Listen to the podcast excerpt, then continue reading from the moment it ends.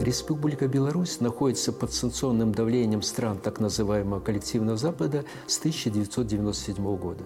Но начиная с 2020 года эти санкции, я бы так сказал, приобрели беспрецедентный характер. Не только компании, не только физические лица, а санкциям подвергаются целые сектора национальной экономики. Естественно, у Республики Беларусь в этих условиях нет другого выбора, как искать новых партнеров, новые регионы для сотрудничества.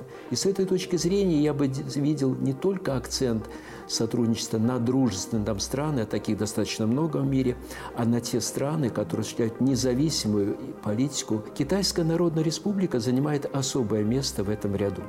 Я бы это отметил несколько моментов. Если вчера или сегодня акцент делался в основном на несколько так называемых якорных проектов, это проект по производству ликовых тамлей Джили, это Великий Камень, так сказать, индустриальный парк, это Великий Шелковый путь, то сегодня этот аспект, он не только приобретает более значимое, более широкое значение, а уже есть и конкретные результаты. Но есть и какие-то акценты, на которых, я думаю, что надо останавливаться и завтра на них делать приоритеты. Во-первых, это сотрудничество в рамках производственной кооперации.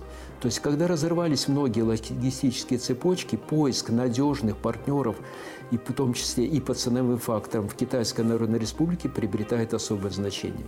Сегодня весь мир находится в формате инновационной трансформационной экономики. И с этой точки зрения именно рассматривать китайские компании как партнеры в переориентации белорусской экономики на инновационные пути развития является приоритетным. Тем более, что это приоритет не только для отдельной компании, а в целом для китайской экономики. Я бы отметил еще один фактор, на который указал первый вице-премьер Снабков при встрече с главой государства.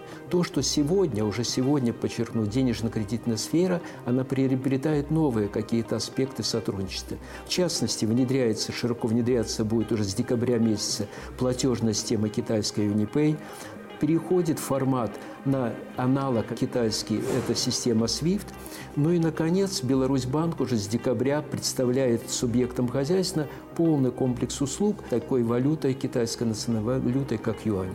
С этой точки зрения ожидаемые результаты саммита, который пройдет на этой неделе в Самарканде, где предполагается, что Республика Беларусь будет принята в качестве полноправного члена этой шанхайской организации сотрудничества, только усилит восточный вектор Республики Беларусь. News.